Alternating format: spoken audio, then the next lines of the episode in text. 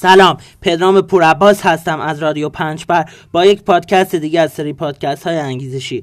خوشحالم که انتخابتون جملات انگیزشی است. اسم این قطعه ما خیلی چیز ساده و پیش پا افتاده ای است، یعنی یو کان. تو میتونی انتخاب کنی که چگونه سرنوشت تو رقم بزنی. پس ببین اهداف و انگیزه تو زندگی چیه رفیق؟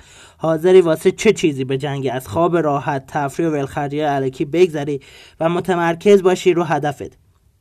ببین همین الانی که میخوای بگی نمیشه، ولش کن، من نمیتونم. خیلی ها میگن ریلکس باش، صبحا دیر پاشو، تا جایی که میتونی تلویزیون ببین. تو لیاقت اینو داری که برای من کار کنی؟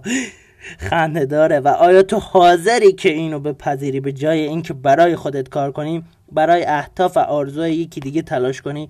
پس ببین شاید فردا خیلی دیر باشه، شاید امروز همان روزی است که باید برای هدف بزرگت قدمی حتی کوچک برداری.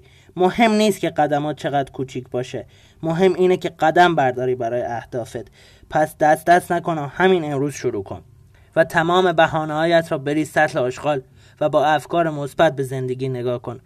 دلار گرونه، اونا پول دارن و من نمیتونم و اون ژن خوبه نداریم. نه، فقط اراده توی که میتونه تو رو به جلو هدایت کنه. یادت باشه یک ویژگی خاصمون حصر به فردی که اون 1% تو زندگیشون دارن اراده اوناست و فکر رسیدن به اهدافشون و مطمئنن میتونن زندگیشون رو تغییر بدن.